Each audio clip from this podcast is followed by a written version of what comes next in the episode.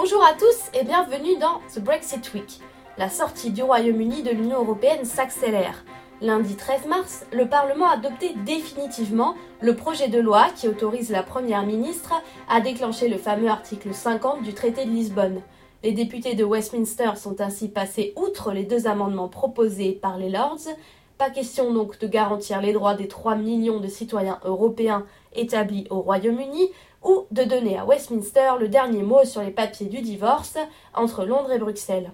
Jeudi 16 mars, c'est Queen Elizabeth en personne qui a donné son feu vert. La reine d'Angleterre a validé la décision du Parlement.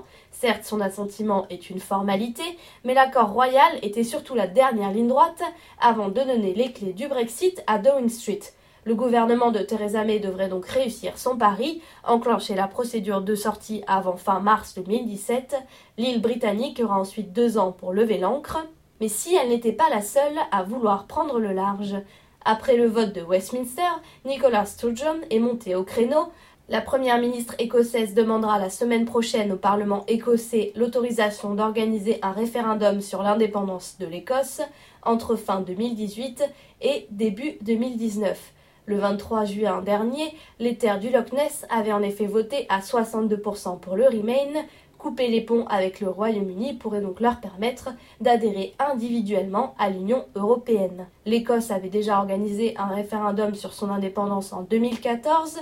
Le non l'avait emporté à 55%, mais cette fois, la rupture entre Londres et Bruxelles pourrait bien signifier la rupture entre Londres et Édimbourg.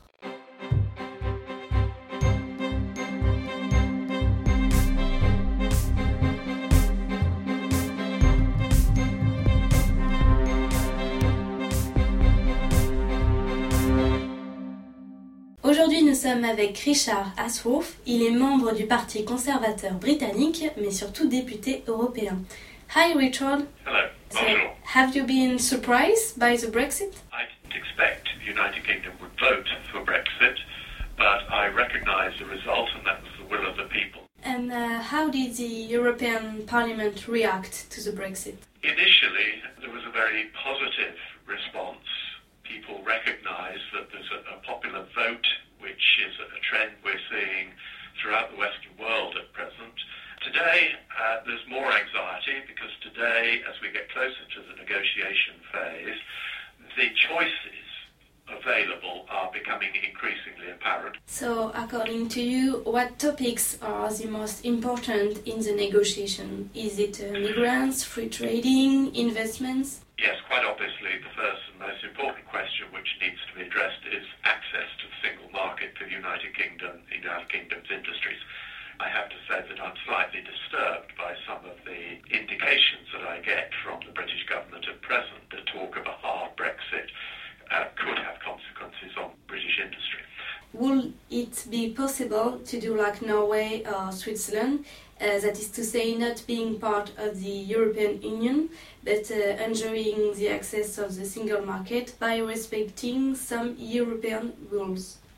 That is one possibility, although it seems the British Prime Minister has said that that will not happen. The British government has a high expectation that there will be some form of what they call selected access to the single market.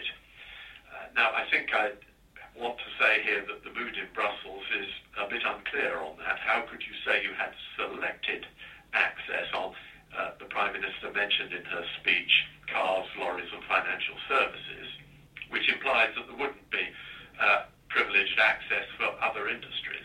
We need to understand what that exclusion means.